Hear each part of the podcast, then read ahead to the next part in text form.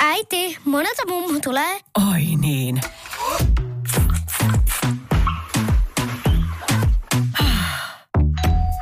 Helpolla puhdasta. Luonnollisesti. Kiilto. Aito koti vetää puoleensa.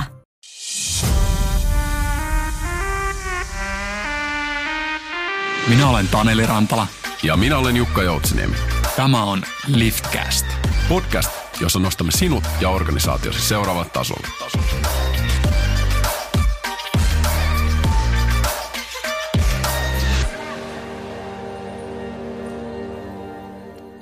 Tervetuloa kuuntelemaan LiftCastia. Tänään studiossa seurannasi on Taneli Rantala sekä tietysti erittäin mielenkiintoinen vieras.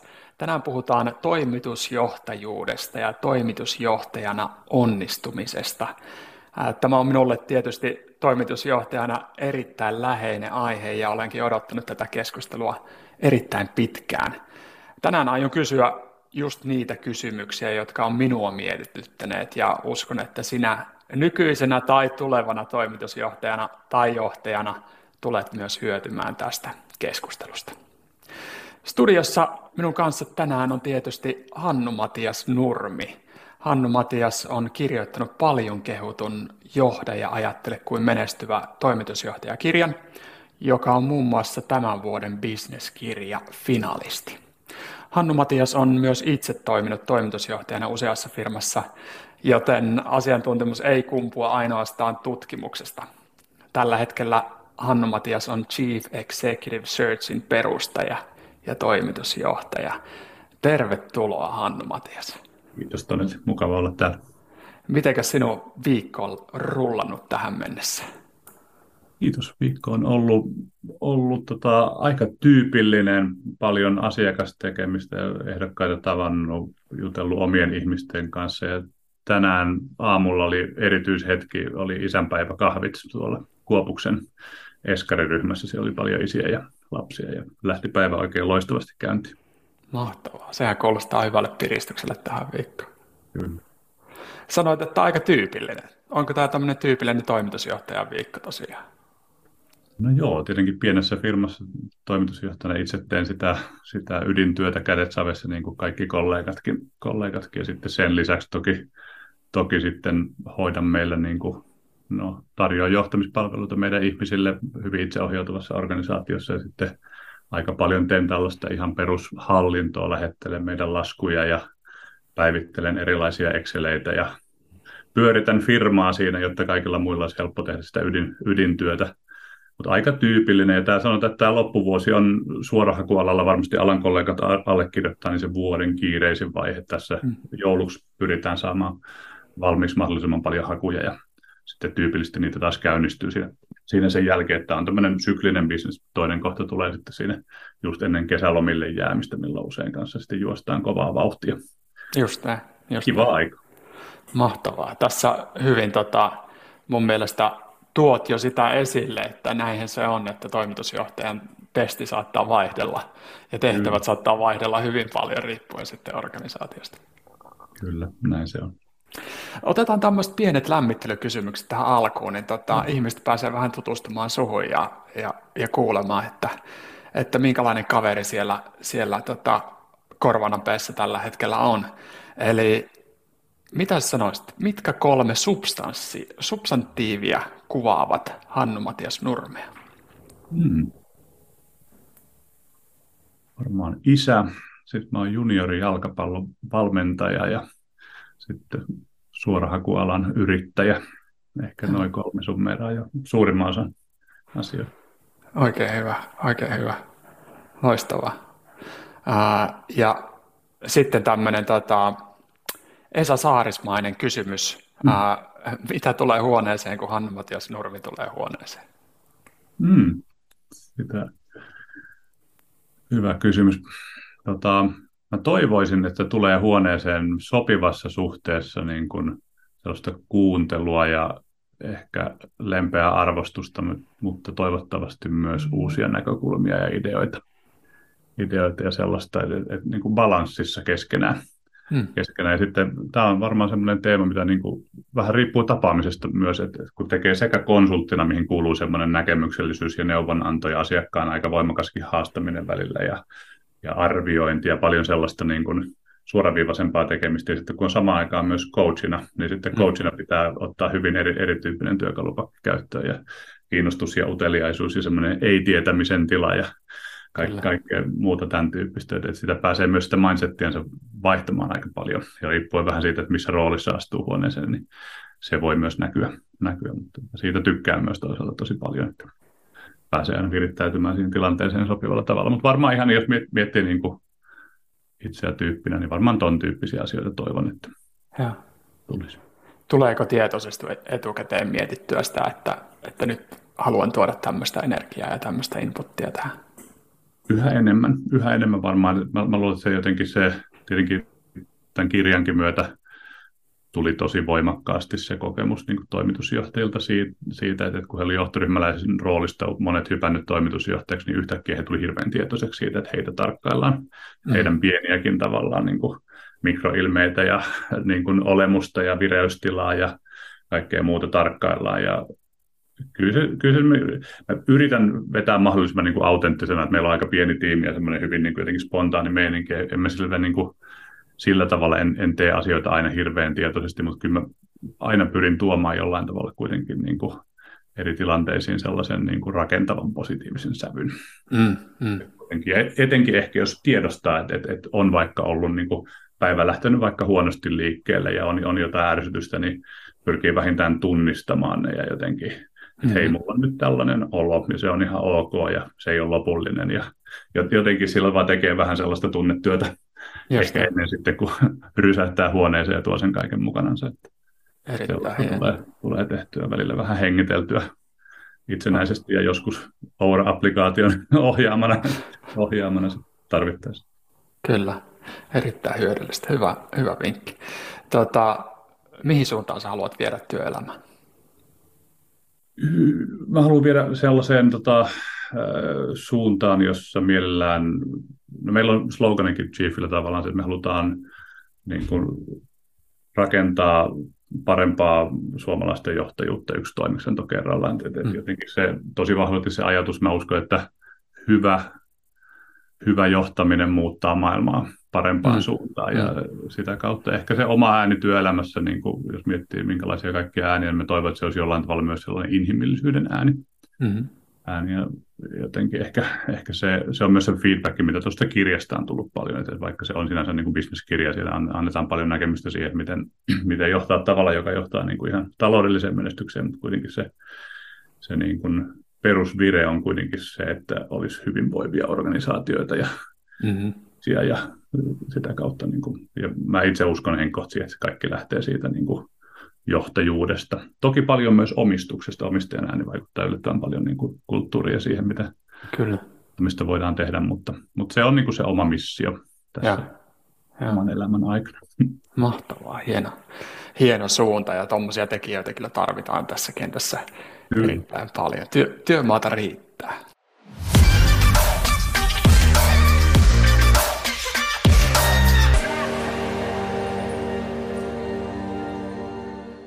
Jos miettii tätä toimitusjohtajuutta vielä aiheena, niin miten tästä muodostui sulle semmoinen tärkeä aihe? Se oli, tota, mä olin silloin vähän alle kolmekymppisenä ekaa kertaa toimitusjohtajana, tosi nuorena ja jälkikäteen ajateltuna. Ja, ja monet tälläkin hetkellä on niin kuin etenkin startup-kasvuyhtiökentässä siinä. Ja tota, moni, monia juttuja niin kuin tein ja osa onnistui ja osa, osa ei. Ja sitten jotenkin sitten suorahaku... duunin kautta tietenkin on päässyt niin kuin asia, asiakaskeissien kautta sukeltaa siihen aiheeseen monestakin eri, eri kulmasta. Ja ehkä se varmaan se niin kuin konsultointivuosien aikana sitten kypsyi sellainen ajatus, että kun konsulttiana sukeltaa yhteen keissiin tosi syvälle mm. ja selvittää nopeassa ajassa kaiken mahdollisen siitä ja pyrkii niin kuin syvä oppimaan pistemäisesti sen tietyn kontekstin ja siihen liittyvät tavoitteet ja kulttuuria, niin jotenkin se, mua alkoi kiinnostaa vähitellen se, että mikä se punainen lanka on, mikä toisaalta yhdistää niin kuin, ainakin nyt Suomessa niitä niin kuin onnistumisia ja epäonnistumisia ja sen tyyppisiä kysymyksiä, että mistä toimitusjohtaja ylipäänsä kasvaa. Me, me nähtiin aina he, heitä siinä vaiheessa, kun he on niin kuin valmiita siihen tehtävään, mutta mitä siellä on tapahtunut aiemmin ja mm. mitä voidaan ylipäätänsä niin kuin sanoa vetämättä mutkia liian suoraksi. Suoraksi sitten, sitten tota, sit lähdin vaan haastattelemaan ison kasan ihmisiä ja selvittää sitä, sitä aihetta. Mulla itse alun perin se kysymys, millä vedin varmaan ehkä melkein kymmenen ensimmäistä haastattelua, oli aika niin kuin ehkä negatiivisellakin kulmalla siihen aiheeseen, että, että miksi toimitusjohtajat saa potkut. Että se oli se niin kuin alkuperäinen kysymys, mutta siis se laajeni vähitellen niin kuin kokonaisiksi kirjassa, koska mä huomasin, että monet asiat juontaa juurensa sinne ihan niin kuin sen toimitusjohtajuuden alkutaipaleelle. Mm. Sitten totesin, että ei tätä voi jättää pelkästään tähän niin kuin irtisanomisteemaan, että se on liian, liian negatiivinen ensinnäkin, ja sitten alkoi kiinnostaa monet aiheet sitä kautta, kun oppi lisää, ja sitten tein, tein haastatteluja aina tiettyihin teemoihin, ja sitten lopuksi alkoi tuntua siltä, että se aineisto ikään kuin saturoituu, ja siinä vaiheessa sitten alkoi pistää homman kasaan. Niin, se on aika mielenkiintoisesti rakennettu se kirja, että siitä, siitä hausta ja eteenpäin, ja Ja tota, ensimmäisistä viikoista eteenpäin sitten mennään aina siihen asti, kun, kun jätetään sitä tehtävää. Kyllä, kyllä. Ja niin kuin kaikilta elinkaaren vaiheilta tuli tosi hyvää inputtia kyllä näiltä haastateltavilta. Ja sitten totta kai luin, luin hirveän paljon sitä niin kuin jo kirjoitettua kirjallisuutta aiheesta mm. ja tutkimusta, ja tälleen yritin sitä sitten laittaa nippuun pitäen kuitenkin jonkun omankin äänen siinä. siinä kyllä. Näit sä, että tota, varsinkin jos miettii suomalaista bisneskirjallisuutta, niin tuota kirjaa ei ollut vielä kirjoitettu niin sanotusti, että, että siellä niin kuin oli selkeä käppi sille ja tarvetta. Ei ollut. Toimitusjohtajuudesta on kirjoitettu enemmän ehkä semmoisen niin kuin legal compliance-näkökulmasta, että nämä on niin kuin toimitusjohtajan vastuut ja velvollisuudet, ja sitten niin kuin paljon sitä firman talousjohtamisesta ja siitä, että mikä toimarin vastuu siinä on. Siitä on kirjoitettu, ja sitten hallitustyöstä on kirjoitettu tosi paljon hyvää suomenkielistä kirjallisuutta sekä tämmöisiä niin kuin elämänkerta siihen suuntaan taittavia, niin kuin loistava Jorma Ellorannan kirja, sitten ihan tällaisia niin kuin tavallaan, niin kuin, mitä käytetään jossain H H J-kursseilla oppikirjoja, mutta sitten tämä toimitusjohtajuus oli sellainen, se oli niin kuin yllättävänkin alikirjoitettu aihe suomen kielellä. Siitä löytyy englanniksi muutamia tosi hyviä mm. kirjoja, kirjoja, ja itse olin niidenkin kautta sitten innostunut siihen, mutta mä huomasin, että ei, siitä aiheesta ei löytynyt suomen kielellä tehtyä teosta, niin totesin, että siinä on nyt se meikäläisen paikka sitten tuottaa se, kun aihe oli valmiiksi ja kiinnostava. Niin. Joo, joo. Toi on mielenkiintoinen, koska tässäkin kuitenkin semmoinen niin kuin kulttuurilliset tekijät on, on merkittäviä. Näet sä, näet sä, että kun siellä jenkkitoimarina oleminen on ehkä vähän erilaista kuin suomalainen toimitusjohtajuus? Joo, ehdottomasti, ehdottomasti on, on siinä eroja. eroja niin kuin, ehkä se jotenkin syvälle suomalaisuuteen kuuluu semmoinen oletus siitä, että, että asiat, mitä me tehdään täällä, ei automaattisesti ole niin kuin maailman parhaita, ja monessa kohtaa olla ehkä vähän liiankin nöyriä. Hmm. Jotenkin mulla on aika positiivinen käsitys niin kuin suomalaisesta johtamisosaamisesta, tai ainakin löytyy loistavia suomalaisia johtajia, jotka niin kuin pärjää kansainväliselläkin mittapuulla, ja jotenkin itse olin pitkään kansainvälisessä yhtiössä, niin kyllä jotenkin semmoinen niin kuin suomalaista, ehkä pohjoismaista niin kuin johtamista arvostetaan niin kuin kansainvälisessä mittakaavassa korkealle. Korkealle se nähdään ehkä nimenomaan sellaisena niin kuin aika humaanina ja ihmisläheisenä, mikä on niin kuin hyvin sidoksissa tämän ajan hengen kanssa. Ja. Silleen, tota, että, että jotenkin silleen, tota, se on ollut, ollut kiinnostava aihe. On se varmasti niin kuin eroja, ja. mitä näyttää. Ja toki Suomi ja Ruotsinkin välillä valtavia. Kyllä, näin on. Näin on. Toi on mielenkiintoinen. Tota, on törmännyt semmoiseen myyttiin, kun että, että Suomi on täynnä huonoa johtajuutta. Ja, mm. ja tämä oli yksi semmoinen myytti. Meillä on aikaisempi podcast-jakso, jossa vähän puretaan johtamisen myyttejä. Joo. Ja tämä oli vähän semmoinen myytti, jota me ei ihan täysin pystytty ää, bustaamaan tai mm. sitten tukemaan, että onko Suomessa huonoa johtajuutta ää, verrattuna niin kuin ma- maailmanlaajuisesti, mutta sun näkemyksen mukaan siis Suomessa on ihan hyvälaatuista johtamista. Joo, suomalaisessa johtamisessa on tiettyjä niin kuin universaalisti hyvän johtamisen niin kuin kuuluvia ominaisuuksia, niin kuin sellainen integriteetti ja suoraselkäisyys ja sitten tällainen luotettavuus. Että se, se, että kun puhutaan jostain ja sovitaan jotain, niin se tehdään, niin tämähän on suomalaisten niin kuin supervoima globaalissa mittakaavassa. Muutkin maat ymmärtää, että suomalaisen sanaan voi tietyllä lähtökohtaisesti luottaa. Nämä nyt on tietenkin karkeita stereotypioita.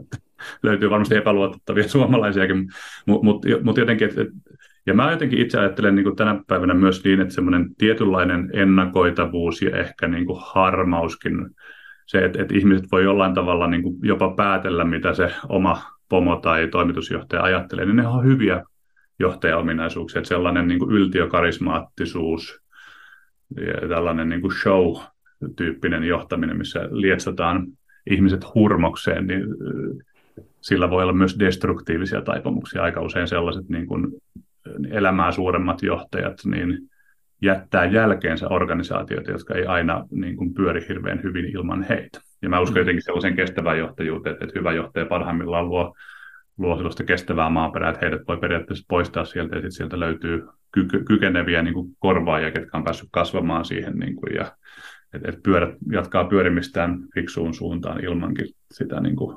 huippunero-toimitusjohtajaa. Ja mä luulen, että tuolla puolella suomalaisilla on paljon, paljon niin kuin luontaisia vahvuuksia, jos miettii, että minkälainen kansa me nyt ollaan. Joo, joo. Hyvä, oikein hyvä näkemys. Tämä toimitusjohtajuus, niin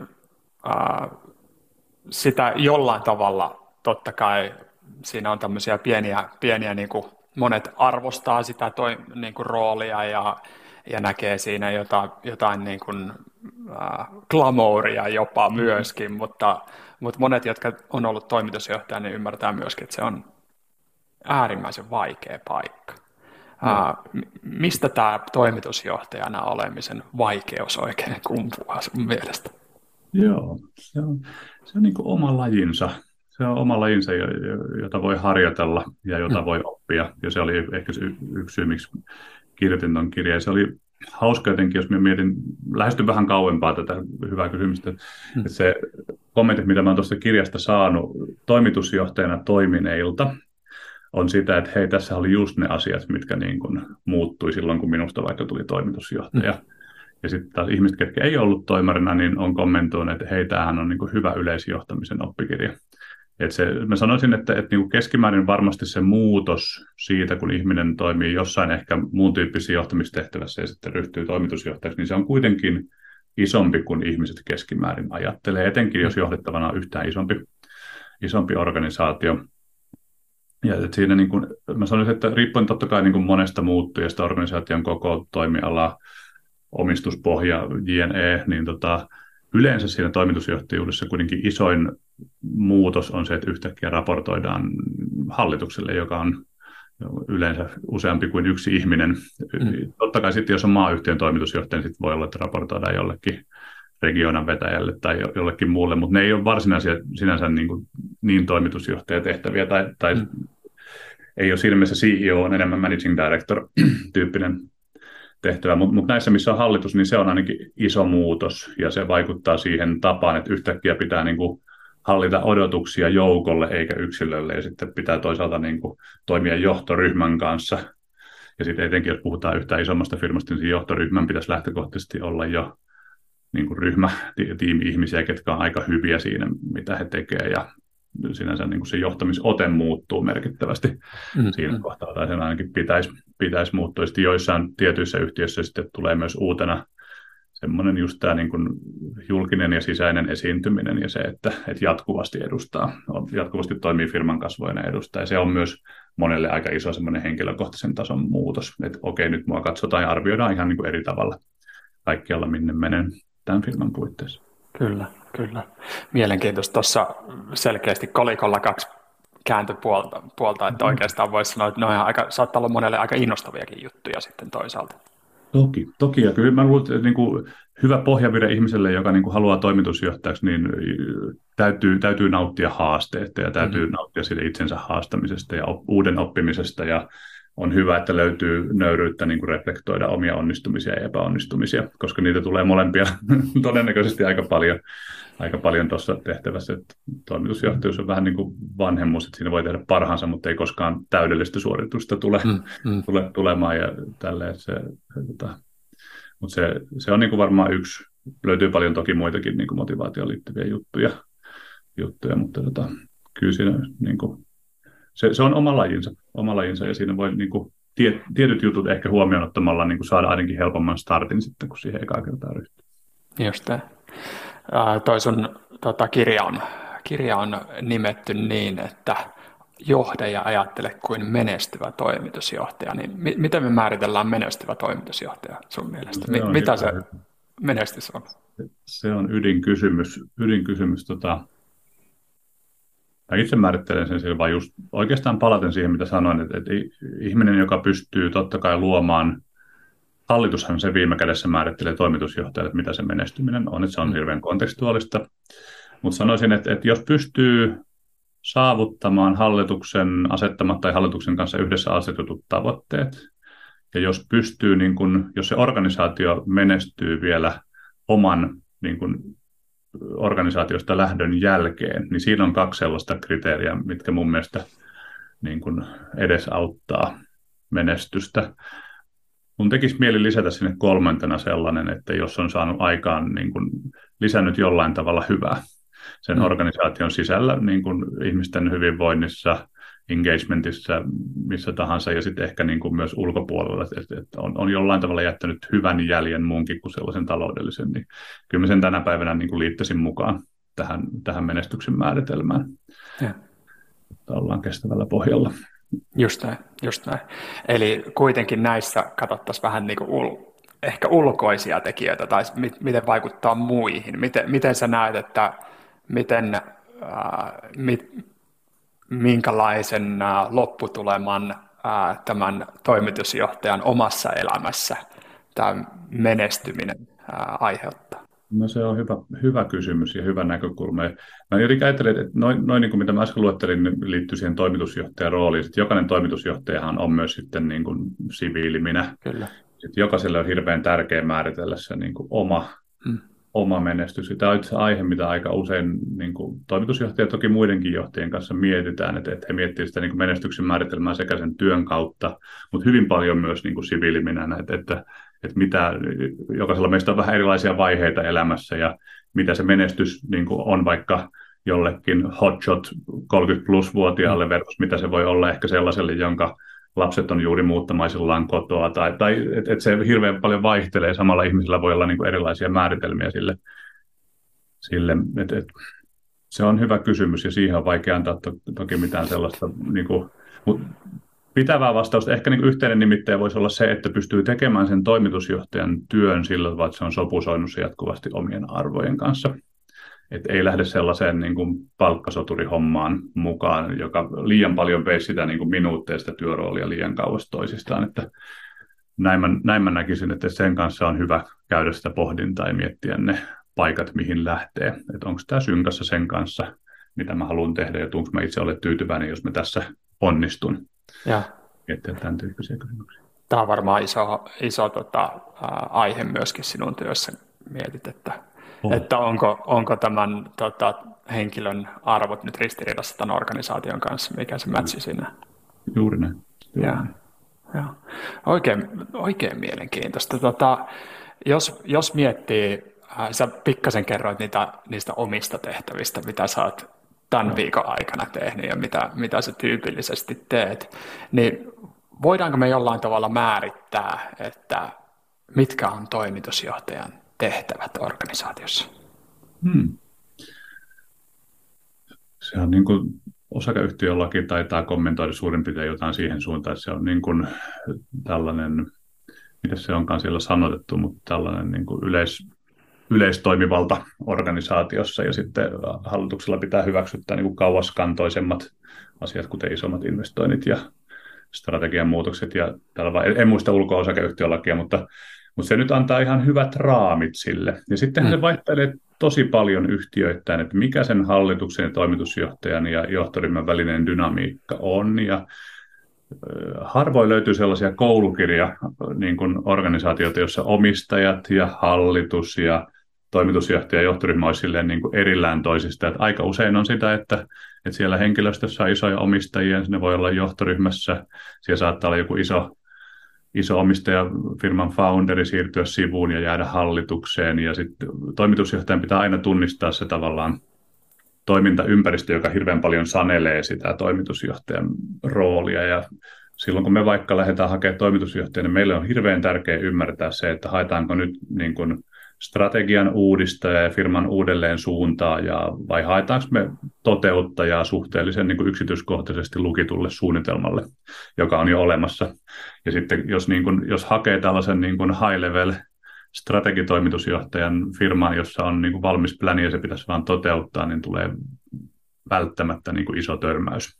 Ja se homma ei tule toimimaan. Me, meidän pitää ymmärtää se ikään kuin toimitusjohtajan hiekkalaatikon reunojen leje, leveys ja laajuus, jotta me sitten pystytään löytämään sopiva, sopiva henkilö, henkilö siihen. Ja va, vaikka se titteli on kaikissa tehtävissä toimitusjohtaja, niin se saattaa vaihdella hyvinkin paljon. Ja aina sitä ei voi päätellä myöskään firman koon perusteella. Että on olemassa hyvinkin isoja firmoja, joissa saattaa olla tosi selkeä pläni, mitä pitäisi tehdä. Ja sitten taas saattaa olla hyvin pieniä firmoja, joissa sitten on, on, on niin kuin nimenomaan haetaan ihmistä, joka tekee alkuanalyysinsä ja muotoilee strategian suuntaviivat uusiksi ja tekee iso, ison muutostyön. Että sitä on vaikea päätellä firman niin kuin ulkopuolelta vielä, vielä ennen kuin pääsee sitten syvemmälle. Just tämä, just tämä. Toi on mielenkiintoinen. Ite, itekin teen toimitusjohtaja-coachingia jonkun verran, niin se, se on selkeästi semmoinen asia, mitä, minkä kanssa monet kipuilee, että mi- mihin tavallaan vetää niitä rajoja ja montako hattua itsellä on ja mihin, mihin sotkeutuu, missä, missä antaa taas muille, muille no. taas sen niin kuin valtuuden tehdä asioita ja, ja toisaalta sitten se, että niin kuin itse asiassa Matti Alahuhta taitaa sanoa, että toimitusjohtaja on oltava siellä, missä häntä tarvitaan ja tehtävä mm. sitä, mitä, mitä tota, ää, missä tarvitaan, mutta, mutta just tällaista, että se saattaa muuttua ää, kvartaaleittain, kuukausittain, jopa viikoittain, että missä ja. häntä tarvitaan, niin se on jatkuvaa tasapainoilua painoilua, niin, niin kuin omastakin näkökulmasta. Miten sä näet?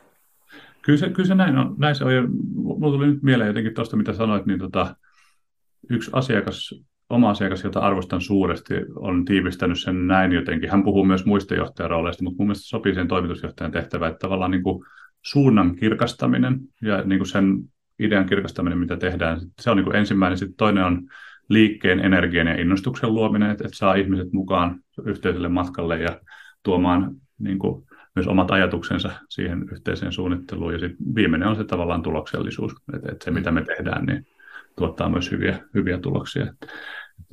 Siitä pääsee jo ihan niin kuin, se on itse asiassa tähän kysymykseen ihan hyvä summaus. Kyllä, kyllä. kyllä. Olen törmännyt hyvin samanlaiseen itse asiassa, tai samantyyppiseen, joka oli ehkä enemmän vähän tämmöiselle niin kuin founderi-toimareille, niin tota, mm. hanki rahoitus, hanki oikeat ihmiset ja näytä suunta. Kyllä, joo. Joo, ja siis toi oikeat ihmiset, mä sanoisin, että toimariroolissa on aivan erityisen tärkeä jotenkin, että kyllä se niin kuin, sillä jos toimitusjohtaja pystyy niin kuin oikeastaan kolme, kolmeen asiaan kiteyttäisin sen, miten nuo kirjan luvutkin menee. Et, et, et, jos saa niin kuin hyvän suhteen luotua hallitukseen, niin se on yksi, yksi asia ja sen suhteen jatkuva ylläpito.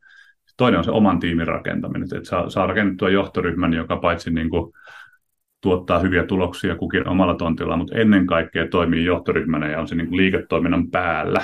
Ja katsoo tulevaisuuteen ja säännöllisesti niin kuin paitsi käsittelee strategian toteutusta, niin myös sitä, että pitäisikö sitä strategiaa uudelleen suunnata ja niin kuin aivot aktivoituna. Se on niin kuin toinen. toinen ja, tota, ja sitten kolmas asia liittyy tähän tavalla, että on, on kirkas ajatus siitä, mitä tehdään. tehdään. Mm. Että, että hallitus, johtoryhmä, strategia, niillä mun mielestä ne on ne niin kuin kolme kivijalkaa mm. Mm. toimarille. toimarille tota. Ne, jos saa ojennukseen, niin sitten hyvin todennäköisesti jo pärjää tehtävissä. Kyllä, kyllä. Tämmöinen sopivan epämääräinen vastaus, kontekstuaalinen vastaus näin, näin se loppujen lopuksi on, että et ei siinä niinku, ihan, ihan niinku voi vetää suoraksi näitä viivoja. Ja varmasti säkin olet huomannut sen, että joku kanssa, kun näitä pääsee sparrailemaan, niin se on aika hyödyllistä.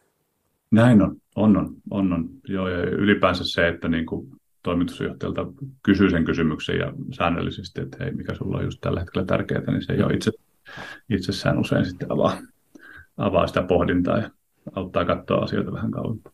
Kyllä, kyllä. Olen itse ainakin kokenut se hyödylliseksi omassa, omassa tehtävässä. Tota, sä vähän avasitkin tota jo pikkasen, että minkälaisia ominaisuuksia toimitusjohtajalla on. Mm. Eli siellä pitäisi, pitäisi olla niin kuin valmis ottamaan epäonnistumisia vastaan välillä ja yrittämään ja, ja olla kehittymisen halua. Onko muita semmoisia ominaisuuksia, mitä sä näkisit, että hyvällä toimitusjohtajalla on? Joo. Sellainen tietynlainen piirre, mikä, minkä huomasin haastattelua tehdessä, kun katsoin sitä, että minkälaiset ihmiset päätyy toimitusjohtajaksi, niin he oli oikeastaan, ja nämä liittyy toisiinsa, mutta he oli niin kuin hyvin varhaisessa vaiheessa uransa osoittanut kykyä ajatella sitä koko yrityksen parasta.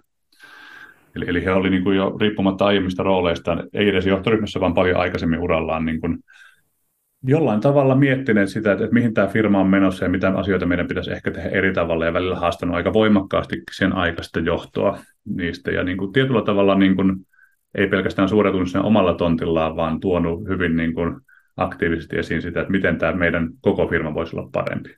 Mm. Tämä oli ehkä niin kuin yksi. Ja sitten toinen, kun hallitukset miettii, että, että ketä, ketkä johtoryhmästä voisi olla niin kuin kykeneviä seuraajia ja toimitusjohtajia, niin silloin katsotaan aika paljon juuri tätä kykyä. Että ketkä siinä johtoryhmässä niin kuin on osoittanut semmoista hyvin niin kuin holistista ajattelua ja ajatelleet kuin toimitusjohtajat jo niin kuin ennen kuin ovat olleet siinä roolissa. Että mä sanoisin semmoinen kokonaisvaltainen ajattelukyky ja halu.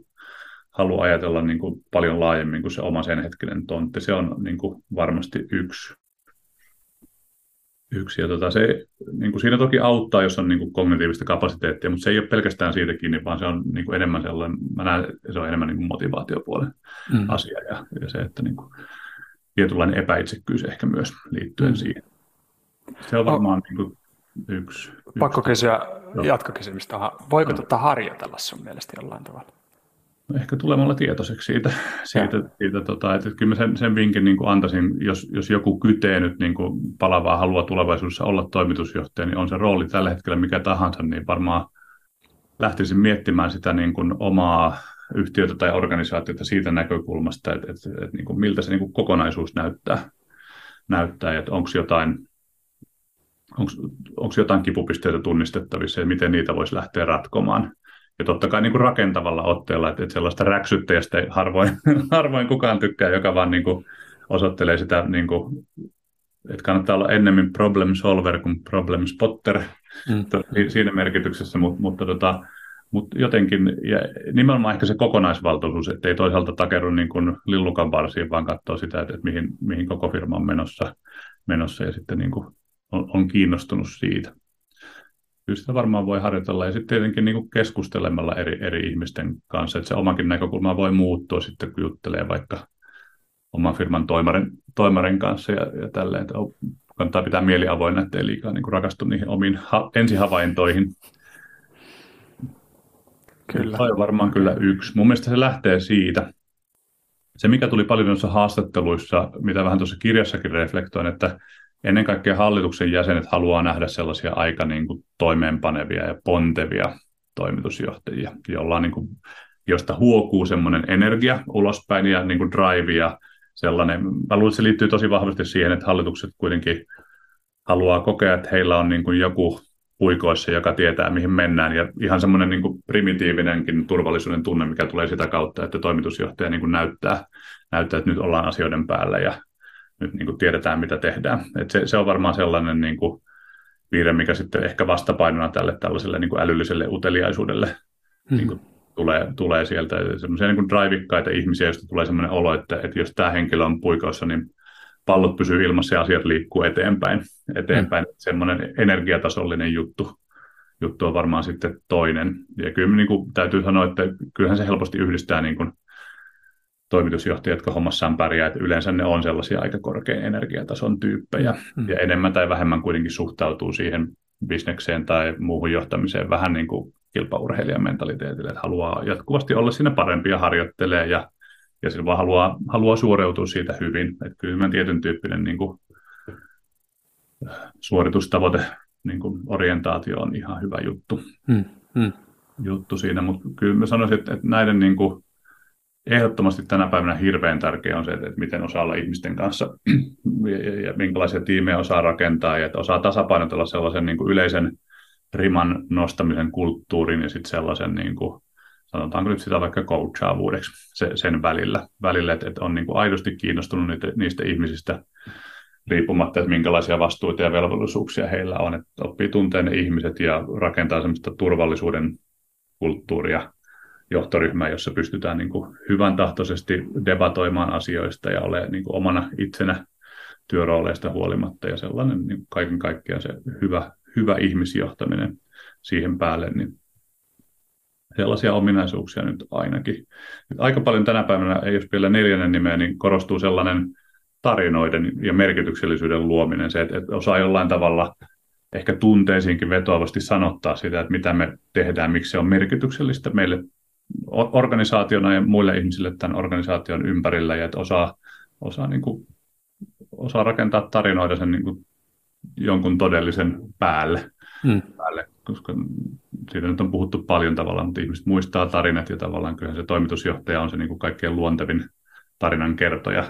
Ja sitten toisaalta myös jakaa tarinoita tulevaisuudesta, että siitä, mihin me ollaan menossa ja miksi se on tärkeä juttu meille ja tämän tyyppistä, minkälaista positiivista vaikutusta sillä on. Ja se, niin kuin, kuten sanoin tuossa aiemmin, että en usko, että kaikkien tarvitsee olla sellaisia niin kuin karismaattisia niin kuin esiintyjä, jotka täyttävät lavan omalla energiallaan. Että sen voi tehdä hyvin niin kuin omalla tyylillä. Omalla tyylillä introverttikin toimitusjohtaja voi olla parhaimmillaan loistava tarinankertoja. Sillä just omalla, niin kuin, omalla äänellään ja omalla tyylillään. Kyllä, kyllä.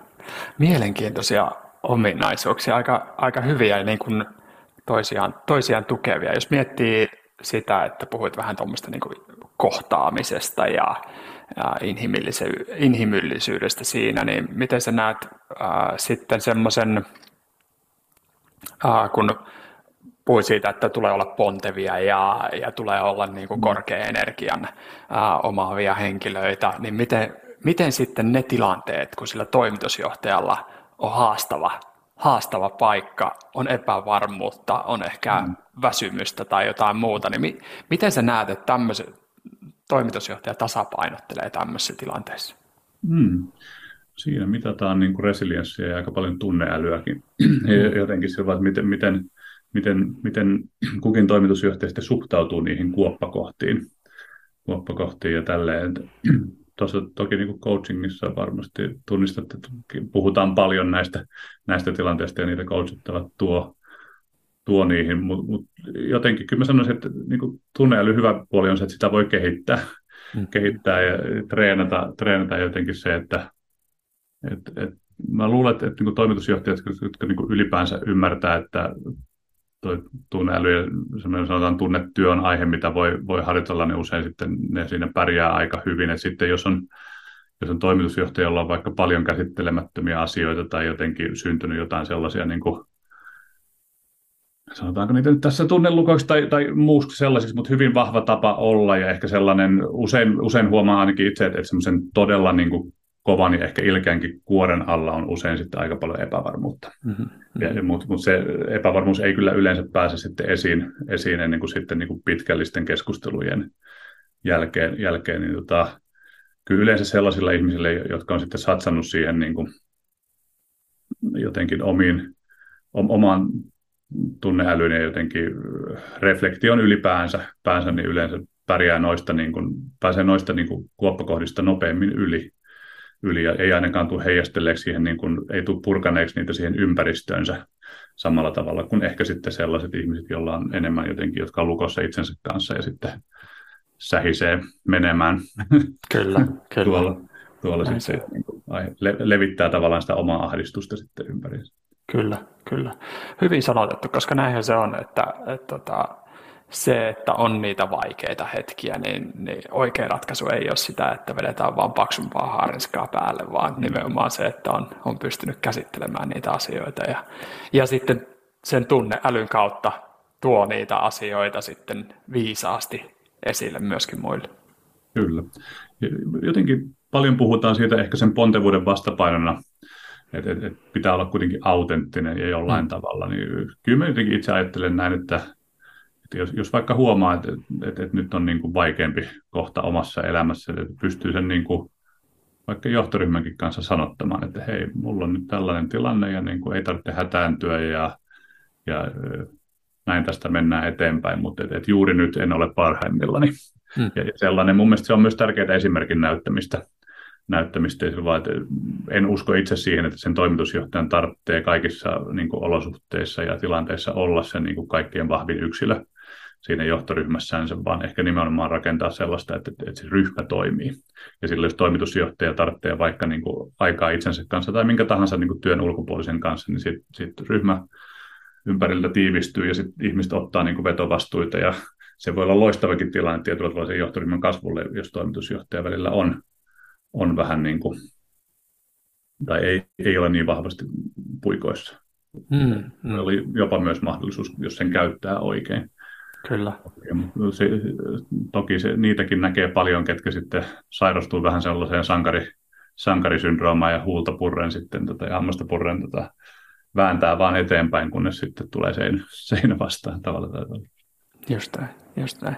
Ja tärkeässä roolissahan se on myös, myöskin, että siellä johtoryhmässä ja hallituksessa on myöskin semmoinen tietynlainen psykologinen turvallisuus, että voi sitten tukeutua tarpeen tullessa.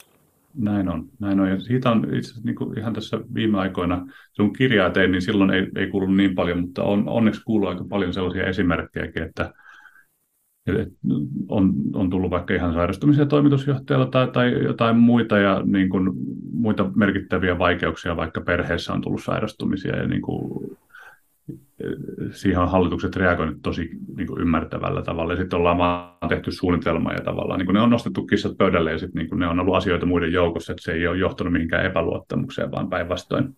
Päinvastoin. Kyllähän jos ihmiset niin kuin sanotaan vaikka tällä tavalla, jos hallitustoimitusjohtaja niin kuin käsittelee inhimillisesti silloin, kun on todelliset syyt taustalla ja ei pysty antamaan sata prosenttia jossain hetkessä, niin kyllähän ne ihmiset on hirveän kiitollisia siinä ja siinä saa todella sitoutuneen toimitusjohtajan sitten jatkoon kyllä, jos ne mm. asiat järjestelee siinä kohtaa silleen, että pitkän pelin pelaaminen usein on kannattavampaa kuin sitten se, että lähdetään tekemään äkkiliikkeitä. Kyllä, kyllä. No jos, jos tuossa mainittiin hyviä tota, ominaisuuksia, niin sitten mennään taitoihin ja kyvykkyyksiin, niin minkälaisia hyviä taitoja, kyvykkyyksiä toimitusjohtajalla, menestyvällä toimitusjohtajalla? Mm. Mit, mit, mitä ajattelet itse? Tässä olisi kiva kuulla hetke, hetkeksi kääntää toisin. Tämä on hyvä, hyvä kysymys, totta kai.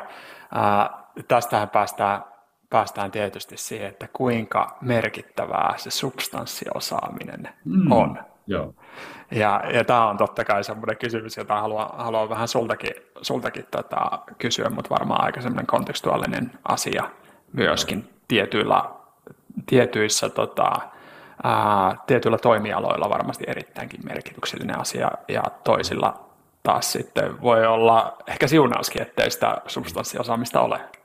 Joo, joo tämä on, tämä on ihan klassikko aina myös, niin kuin, kun me lähdetään hakemaan uutta toimitusjohtajaa, niin tietenkin aika paljon usein käydään keskustelua just tämän kysymyksen ympärillä, että kuinka, kuinka paljon, se, se vaihtelee myös hirveän paljon, että, että, että mikä sen firman tilanne on ja haetaanko nimenomaan uudistajia ja tällaista jotain uuden luojaa. Silloin, jos haetaan, mitä enemmän haetaan sellaista uudistajaa, u, uuden luojaa, niin silloin tota, harvemmin katsotaan sitä toimialaa läpi, ellei siellä ole sitten jotain ihan edelläkäviä yrityksiä, mutta, mutta sitten taas jos, niin kun, jos asiat on hiukan stabiilimmin, niin sitten tyypillisesti kyllä se yleensä se niin kuin, toimialan tai ehkä sanotaan ekosysteemin niin kuin, yhtiöt muodostaa jonkinlaista juurta, juurta toki sillä niin kuin, hakustrategialla. Sitten meidän tehtävä on miettiä sitä, että, että, että minkälaista muuta tavallaan niin kuin just nimenomaan ydinkyvykkyyttä siinä tehtävässä tarvitaan. Ja sehän riippuu sitten tosi paljon sen firman tilanteesta. Että joskus se voi olla joku, joku vaikka pörssilistautuminen, mikä on hyvin spesifiä, sitten, mm. niin kuin on, on hyödyksi, jos on pörssilistautumiskokemusta, tai sitten se voi olla joku firman vieminen kansainväliseksi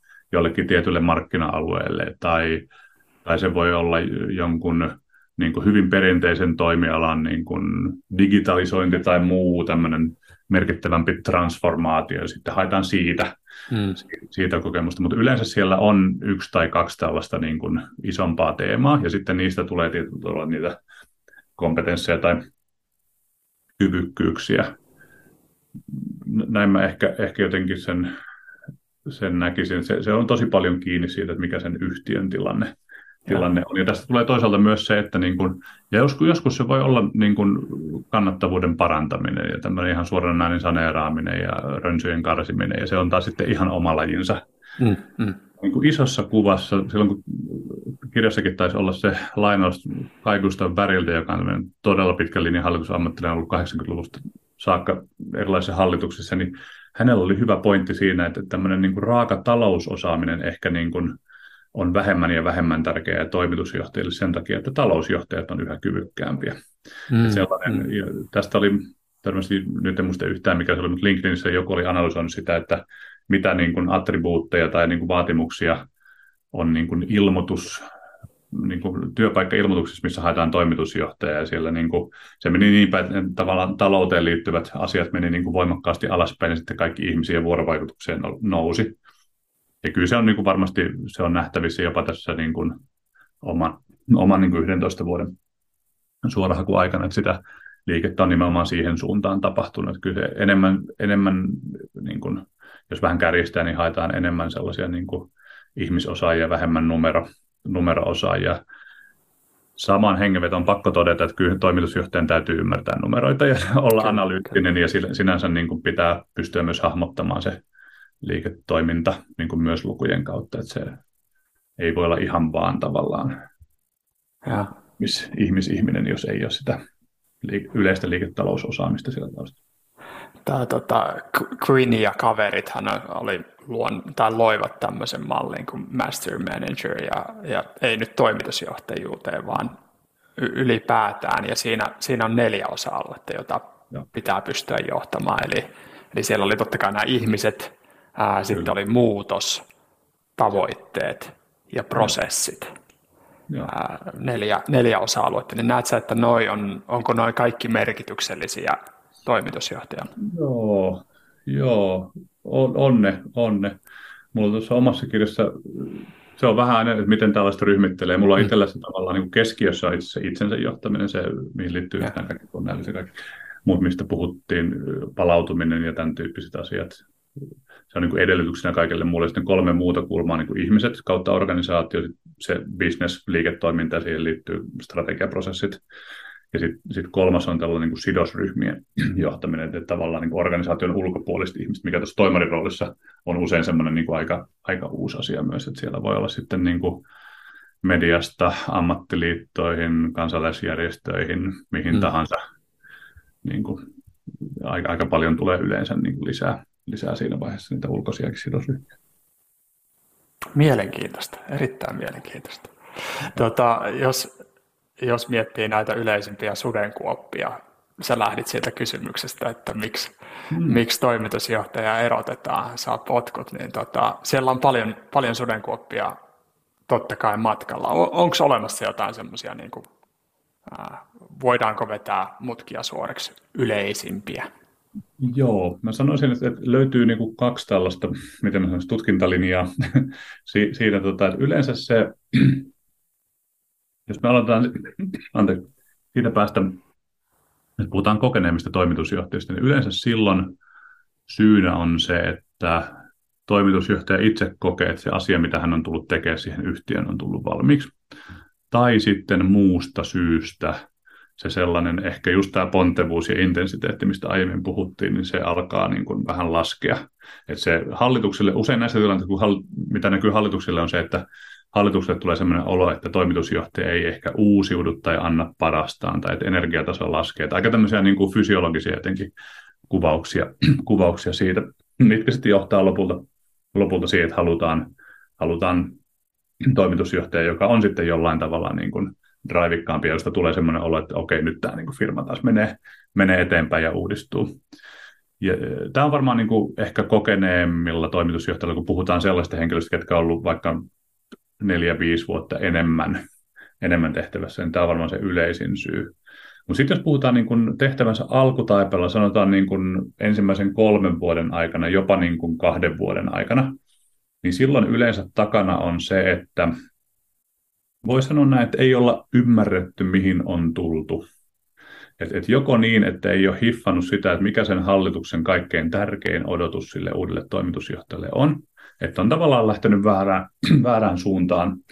Tai sitten on käynyt niin, että se toimitusjohtaja ei ole tehnyt omaa due diligenceään huolellisesti, ja sieltä löytyy asioita, jotka tekee siitä johtamisesta joko niin kuin vaikeaa, mahdotonta tai ainakin hyvin epämiellyttävää, ja sitten itse tulee niin kuin todenneeksi, että en mä halua tätä, tätä tehdä. Et, et jollain tavalla se, niin kun se alkuvaiheen epäonnistumis lähes aina kiteytyy siihen, että ei olla pystytty olemaan riittävän läpinäkyviä siinä, siinä prosessissa. Et joko olosuhteisiin tai tavoitteisiin liittyen on jäänyt sokeita pisteitä, mitkä sitten paljastuu siinä vaiheessa, kun henkilö ryhtyy toimitusjohtajaksi ja, ja sitten se todellisuus paljastuu. Ja sen takia niin kun on tosi, tosi tärkeää sen niin kun rekrytointiprosessin aikana jo käydä mahdollisimman semmoista niin kun brutaalin läpinäkyvää rehellistä keskustelua siitä, mikä sen yhtiön tilanne on ja mikä se hallituksen niin kuin ihan oikea primääri odotus on.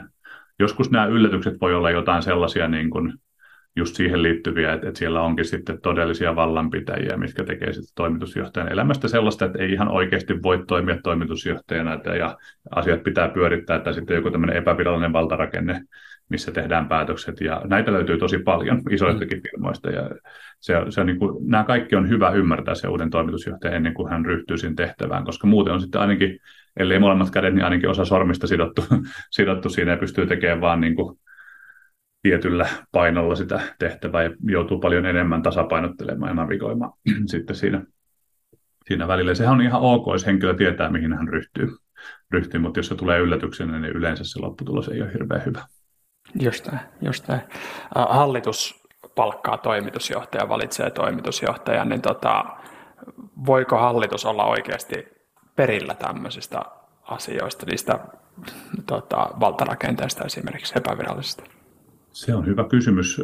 Joskus ovat, joskus ovat onnettoman pihalla, mm. pihalla niistä. Ja tota, silloin, jos, jos meille tulee niin kuin konsultteina sellainen olo, että, että nyt hallitus ei syystä tai toista tunne niin hyvin, mitä siellä yhtiössä tapahtuu, niin kyllä yleensä silloin aina, niin kuin, jos tilanne sen mahdollistaa, niin pyydetään jollain tavalla audienssia keskustella sitten johtoryhmäläisten kanssa. Että aika useinhan totta kai me lähdetään operoimaan siinä hetkessä, kun toimitusjohtaja saattaa toimia vielä ihan tyytyväisenä tehtävässä eikä tiedä lähtevänsä, niin silloin, me, silloin meillä on rajattu määrä informaatiota, mutta silloin jos, jos, niin kuin, jos se tehdään tavallaan keskustellen ja vaikka toimitusjohtaja itse siirtyy tai joku muu sellainen ei-dramaattinen tilanne, niin silloin me tosi millään jutellaan niin kuin hyvinkin monien ihmisten kanssa siinä organisaatiossa, että saadaan erilaisia näkökulmia, pystytään piirtämään vähän semmoista kolmesataakuusikymmentä-kuvaa niistä niin kuin asioista, mitkä toimii tosi hyvin ja toisaalta myös niistä kipupisteistä ja mitä ne nyt ihan oikeasti on. Ja oma kokemus on se, että meille kyllä myös kerrotaan tosi, tosi avoimesti ne ja sitten on helppo tavallaan hahmottaa, että okei, nyt tähän kontestiin sopisi tällainen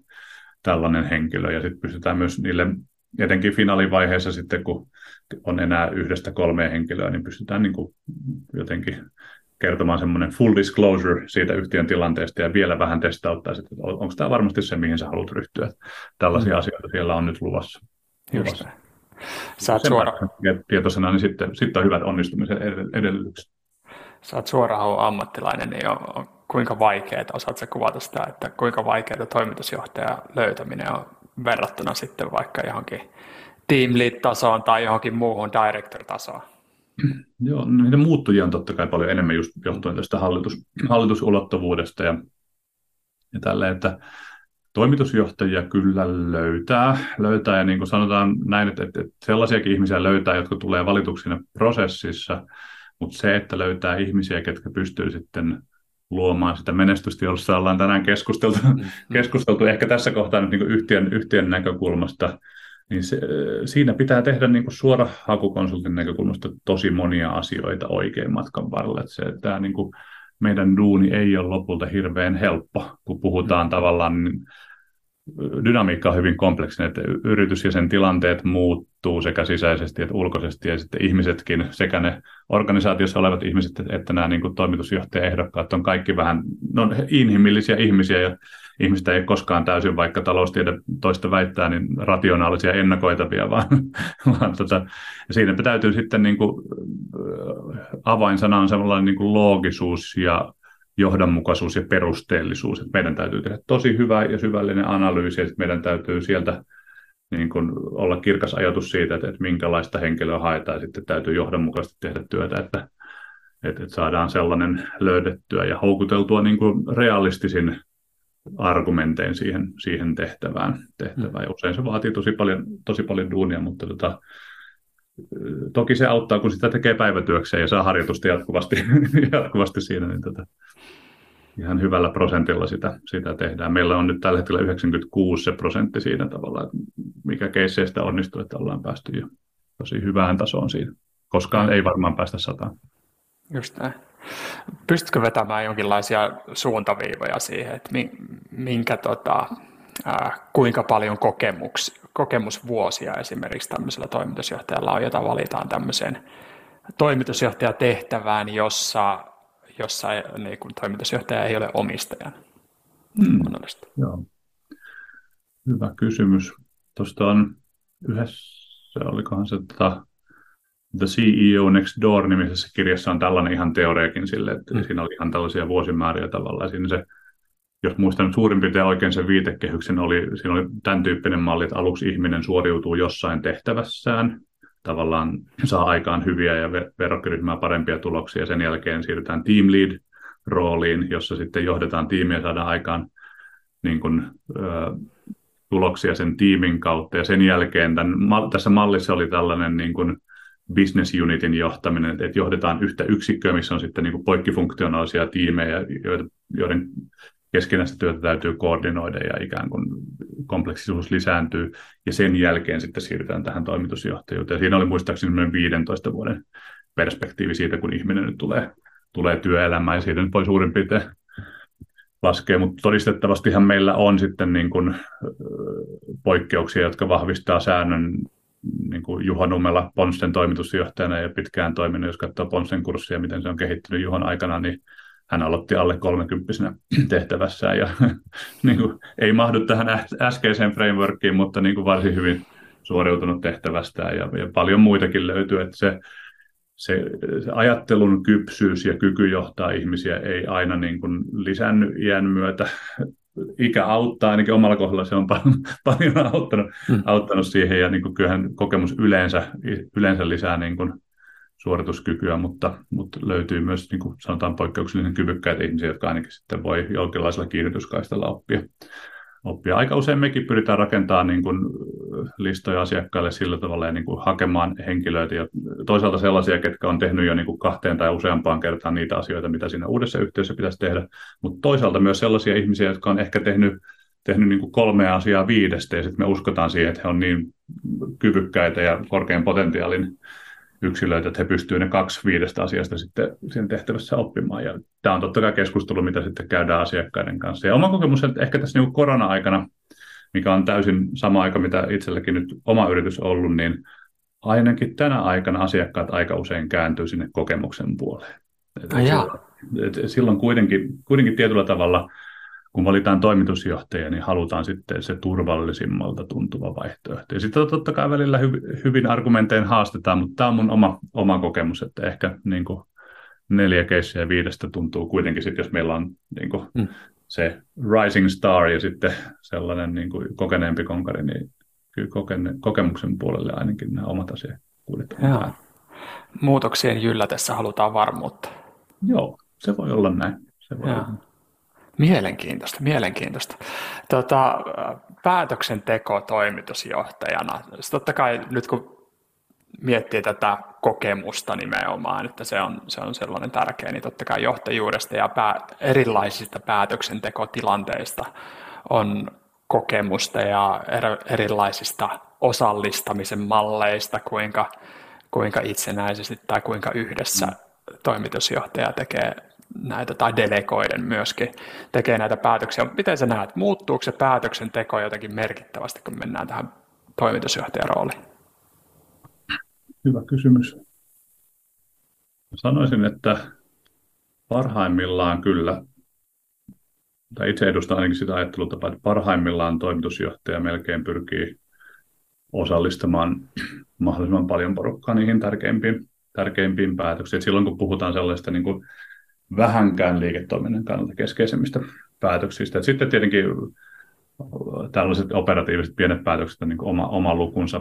Niiden kanssa ei ole hyvä jäädä jahkaamaan, mutta sellaiset, tästä niin kuin, itse asiassa just tämän mainitun Juho Nummelan kanssa puhuttiin tuossa kirjahaastattelusta paljon, ja, ja koska niin kuin, mä itsekin nähnyt vierestä tavallaan sitä, että, että kriisiorganisaatioita johdetaan sillä tavalla, että on ehkä niin kuin toimitusjohtaja sitten yksi tai kaksi henkilöä, jotka tekee kaikki päätökset, ja heillä on lupa ajatella ja koko muu organisaatio toteuttaa sitä näkemystä. Ihan vaan, että saadaan asiat liikkeelle ja saadaan, päästään kriisistä yli. Hmm. Niin Juholla oli tosi, tosi erilainen näkemys siihen. Hän sanoi, että, että silloin niin kuin syvimmän kriisin keskellä on niin kuin entistä tärkeämpää saada se koko organisaatio ajattelemaan, ja niin kuin, että hei, nämä on faktat, tämä on meidän tilanne, miten me mennään tästä yli, yli ja tavallaan niin kuin, että joukkueena, ei, ei pelkästään johtoryhmä, vaan niin kuin vielä laajemmin silleen jotenkin, että miten, miten me suoriudutaan tästä ja tehdä siitä niin kuin yhteinen positiivinen haaste, haaste siitä kriisistä. Ja kyllä, mä kyllä niin kuin itse uskon tosi vahvasti siihen, siihen tapaan, että, että parhaat toimitusjohtajat silloinkin, silloinkin osaa nimenomaan pysähtyä, kun tarvitaan nopeaa liikettä, niin se pysähtymisen taito on tosi, tosi tärkeä se, että niin kuin yhdessä funtsitaan niitä hmm. asioita ja haetaan ratkaisua. Että siinä on niin kuin monta näkökulmaa, miksi niin kannattaa tehdä. Että yksi on tietenkin se, että, että ne muut ihmiset siinä ympärillä saattaa ajatella jostain asioista eri tavalla ja usein paremmin kuin se toimitusjohtaja. Ja sitten toinen on sellainen, että kun asioita mietitään yhdessä ja ihmiset tajuaa, että nyt ihan oikeasti mietitään asioita yhdessä ja mä voin saada ääneni kuuluville, niin kyllä sitten mitä yhdessä päätetäänkään, niin siihen myös sitoudutaan paremmin.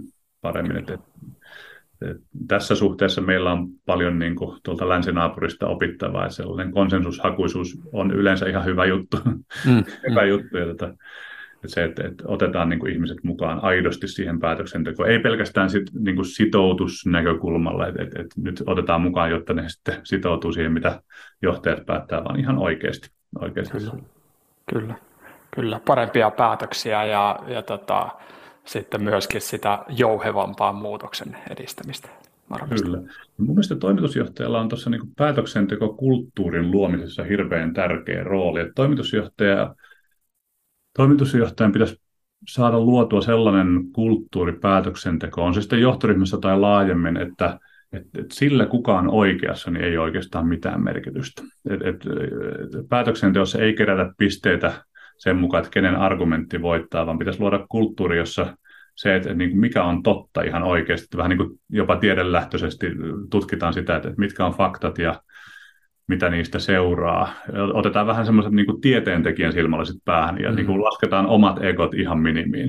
Mm-hmm. minimiin. Ja niin kuin kulttuuri ja ympäristö ja ilmapiiri, jossa, on niin kuin, jossa ihmiset ilolla myöntää olleensa väärässä, jos päästään niin kuin yhteisestä näkökulmasta niin kuin parempaan lopputulokseen, niin se on, se on niin kuin mun mielestä tavoiteltava kulttuuri. Et liian usein johtoryhmät on sellaisia paikkoja, joissa vähän punnitaan ihmisten egoja ja ja kamppaillaan ja käytetään retoriikkaa ja taistellaan resursseista ja huomiosta ja monesta mm. muusta, monesta muusta asiasta. Toimitusjohtajan pitäisi pystyä riisumaan sellainen niin kuin vääränlainen, vääränlainen niin kuin, miten sen sanoisi, orientaatio. Kyllä. Siinä on paljon, paljon tota esimerkillä näyttämistä ja niin kuin hyvä, hyvässä ja pahassa, että häntä tarkkaillaan koko ajan. Joo, toi, toi ei onnistu, jos toimitusjohtaja itse uskoo syvästi olevansa aina oikeassa. Kyllä, juuri näin, juuri näin. Tota, pikkasen noita sidosryhmiä jo kertonut, kertonut ja hallitus siellä on nyt monesti vilahtanut näissä meidän keskusteluissa sun vastauksissa. Niin, ää, miten sä näkisit, että toimitusjohtaja voisi nyt lähteä rakentamaan vieläkin hedelmällisempää, menestyksekkäämpää suhdetta hallituksen ja etenkin hallituksen puheenjohtajan kanssa, eikö näin? Joo, siinä avainsana on varmasti aloitteellisuus, että et, et, niin kuin yleensä toimitusjohtajat, ketkä on tosi aloitteellisia hallituksia ennen kaikkea puheenjohtajan suuntaan, niin pärjää parhaiten. Ja, ja vaikka se homma on aina niin, että hallituksen puheenjohtaja johtaa sitä hallituksen työskentelyä, niin mä itse kyllä kannustan aina näitä niin kuin coachaamia niin toimitusjohtajia ottamaan tosi vahvan johtajuuden siitä suhteesta, siitä suhteesta, että he tekee kaikkensa sen eteen, että hallitus käsittelee sen liiketoiminnan kannalta niin kuin relevantteja asioita. Että, että toimitusjohtajien pitäisi kyllä ikään kuin saattaa hallitus oikeiden asioiden äärelle ja kiinnittämään huomionsa niin kuin sen liiketoiminnan ja firman ja strategian kannalta niihin kaikkein tärkeimpiin asioihin. Että, että jos hallituksella on vaikka fiksattu agenda ja uusi toimitusjohtaja tulee, tulee siihen, niin se vaatii vähän pokkaa, mutta kyllä niin kuin mun mielestä on hyvä, että, että toimitusjohtajakin ottaa tyylikkäästi kantaa ehkä hallituksen puheenjohtajan kanssa ensiksi keskustellen siihen, että miten siitä hallituksesta voisi saada niin kuin kaiken hyvän irti, irti ikään kuin sille, sille tota liiketoiminnalle. Ja hallitushan totta kai loppuviimein päättää, että mistä ja minkä verran keskustellaan ja sen oman agendansa, mutta mun mielestä toimitusjohtajan kannattaa pyrkiä vaikuttamaan siihen, jotta, jotta ei tule sit sellaista oloa itselle jossain myöhemmässä vaiheessa, että no, no hallitus käsittelee ihan niin kuin tyhjänpäiväisiä juttuja ja bisnes tapahtuu jossain muualla. Et silloin on, mun mielestä jos se on tilanne, että et toimitusjohtajalle tulee jotenkin sellainen olo, että nyt hallitus on ihan kujalla, niin se on vähän niin kuin omallakin vastuulla. Et, et itse on päästänyt tilanteen siihen, että et kyllä sen puolesta täytyy niin kuin positiivisesti kamppailla, että, että hallitus ei olisi kujalla, vaan että hallitus nimenomaan olisi toimitusjohtajan ylimääräiset hartiat, kuten Timo Hiltunen hienosti sanoi, sanoi tuossa meidän kirjahaastattelussa, että siihen pitäisi pyrkiä, että, että itse kokee, että saa siltä hallitukselta tosi niin kuin arvokkaita juttuja, että, että ne hallituskokouspäivät olisi niin kuin loistavia päiviä sille toimarille. Joo. Se on ollut mielenkiintoista huomata, kun tulee joidenkin toimarikollegoiden kanssa vaihtaa, vaihtaa ajatuksia ja sanoo, fiilistelee sitä, että, että meillä on hallituksen kokous tulossa no. tai oli just tuossa ja että sai tosi paljon hyötyä, niin siellä jopahan sillä tavalla ihmetystäkin monella, no. että, että ai jaa, no. okei, okay, se ei olekaan ihan teillä vaan semmoinen, niin kuin käydään vähän tota, näyttämässä numeroita ja sitten no. kovistellaan siellä pari tuntia ja tavataan puolen vuoden päästä uudestaan. Kyllä. Just, just näin. Ja toi, mitä äsken puhuttiin tuossa, niin nyt tuli vaan sellainen ajatus, että se tietyllä tavalla sen hallituksenkin suuntaanhan se vaatii sitä samaa mindsettiä. Että jos toimitusjohtaja ajattelee, että mulla on tässä nyt tämä mun suunnitelma ja mä toteutan sitä riippumatta siitä, mitä hallitus sanoo, ja sitten ne antaa potkut, jos on antaakseen, niin yleensä sillä mindsetillä ei välttämättä saa niitä, niitä parhaita kiksejä sitä hallituksen kanssa työskentelystä, koska silloin saattaa tuntua siltä, se hallitus lähinnä niin kuin häiritsee ja vie aikaa niin kuin todelliselta työltä. Et se vaatii sitä mielen avoimuutta ja sitä, että sieltä voi tulla hyviä pointteja ja sitten ne otetaan huomioon. Ja, ja kyllä silloin, kun noita hallitusihmisiä haastattelin, puheenjohtajia ja muita hallitusammattilaisia, niin kyllä niille on hirvittävän tärkeää huomata toimitusjohtajassa, että se keskustelu, mitä käydään, niin se, sitä ensinnäkin kuunnellaan ja sitten päätökset, mitä tehdään, niin totta kai siirtyy eteenpäin ja että toimitusjohtaja on aidosti dialogissa siinä hallituksen kanssa, että että sellaiset niin kuin bulldozer-toimitusjohtajat, vaikka he saattaakin saada tulosta lyhyellä tähtäimellä ihan hyvinkin aikaan, niin kyllä se alkaa käydä harvinaisemmaksi harvinaisemmaksi lajiksi, ainakin just täällä Suomessa. Joo, joo. Äärimmäisen tota, hyviä teemoja. Ja tämä on kyllä semmoinen, semmoinen tota, aihe, että haluaisin sparrailla vielä pitkään sinun kanssa. Ehkä, ehkä sparraillaankin vielä myöhemmin, mutta nyt ollaan, ollaan kääntymässä jaksossa siihen osioon, että otetaan pari loppukysymystä sulle. Kiitos tosi hyvistä näkemyksistä jo tähän mennessä. Hyvistä kysymyksistä. No, tämä on ilo, ilo keskustella tästä aiheesta. Ää, ajankohtainen aihe, jonka kehittämiseen jokaisen organisaation tulisi kes- keskittyä. Tuleeko sulle joku mieleen? Joo, kyllä se niin kuin yksilöiden kohtaaminen. Hmm. Tässä niin korona ja kaikki muu, koronan jälkeenkin mä uskon, että me jatketaan semmoista niin aika virtuaalisessa maailmassa, ainakin tämmöisessä modernissa tietotyössä, tietotyössä niin se, että, se, että ihmiset tulee sen niin kuin työroolinsa ohella kohdattuna ihmisinä ja että, että on sellainen niin kuin yhteenkuuluvuuden tunne, niin se tulee yhä tärkeämmäksi, tärkeämmäksi ja varmasti niin kuin vaikuttaa sellaiseen tietyn tyyppiseen niin kuin, mikä olisi paras sana ehkä niin kuin siihen siteeseen, mitä ihminen kokee sen oman, oman niin kuin organisaationsa kanssa. Mm. Sellainen niin kuin kohtaaminen, kohtaaminen ja kuuntelu ja läsnäolo on, on varmaan niin kuin ihan avainsana Kyllä. tässä ajassa. Ehdottomasti. Voin hommata. Äh, tota, kerro vielä jostain viimeaikaisesta henkilökohtaisesta oivalluksesta työelämässä. Mm. No varmaan tämä, niin kuin mä täytin tuossa reilu vuosi sitten neljäkymppiä, sen jälkeen jotenkin alkanut yhä enemmän maailma näyttäytyä sellaiselta sekä työssä että siviilissä, että jos voi valita aina sen väliltä, että yrittää räjäyttää pankin kerralla ja tehdä ison projektin valmiiksi versus se, että ottaa yhden tai kaksi pientä askelta oikeaan suuntaan, niin tämä jälkimmäinen usein toimivampi strategia. strategia että semmoinen vähittäinen kehittäminen ja Et, et, et vauhdilla ei oikeastaan merkitystä, kunhan suunta on koko ajan about oikeaan suuntaan. Se on, se on ollut tällainen niin kuin oma, oma oivallus ja itse asiassa on niin kuin lisääntynyt merkittävästi kärsivällisyys. Kärsivällisyys puhutaan sitten vaikka jostain niin kuin oman firman prosessikehityksestä tai, tai sitten ihan henkilökohtaisella puolella jostain niin kuin painonhallinnasta tai treenaamisesta tai jostain muusta, niin se, että ei, ei pyri saamaan pikavoittoja, vaan, vaan se, että tekee niin kuin kestävällä tavalla ja niin kuin pyrkii luomaan en, enemmän sellaista niin kuin vähittäistä kehitystä ja mieluummin hida, ennemmin hidastelee kuin se, että, että niin kuin kiirehtii, niin se on ollut ehkä itselle tämmöinen iso, iso oivallus ja hassua kyllä usein sitten johtaa niin kuin isossa kuvassa nopeampiin tuloksiin kuin se, että pyrkii ottaa sprinttejä toistensa mm. perään. Erittäin hyvä. Erittäin hyvä vinkki toimitusjohtajille ja kaikille muillekin. Kyllä. Loistavaa. Tämähän oikeastaan voisi sanoa, että kiteytyykin tuossa mun mielestä, että, että vaikka puhut, puhuttiin toimitusjohtajuudesta, niin aika, aika monet näistä asioista soveltuu sinne.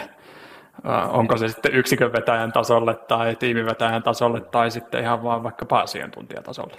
Näin on. Näin on. Kyllä se johtajuus kaikkea näitä koskee. Kyllä, kyllä. Loistavaa. Hei, tämä oli äärimmäisen hyvä keskustelu, Hannu Matias. Ja, ja tota, äh, kiitoksia kaikille kuuntelijoille. Jos äh, ihmettelet, että mikä tämä LiftCast on, niin mehän ollaan muutettu meidän nimeä Yksi hyvinvointi -podcastista LiftCastiksi. Tervetuloa vaan kuuntelemaan. Sisältö on varmasti entistäkin parempaa. Pistä hei kysymyksiä, kommentteja meille tuolla sosiaalisessa mediassa. Hashtag LiftCast, niin tartutaan niihin.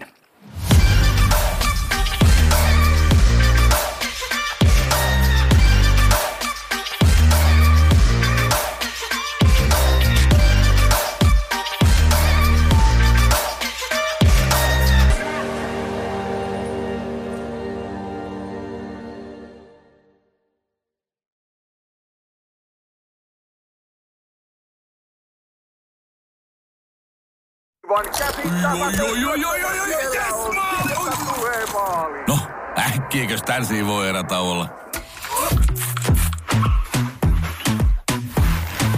Tule sellaisena kuin olet, sellaiseen kotiin kuin se on. Kiilto.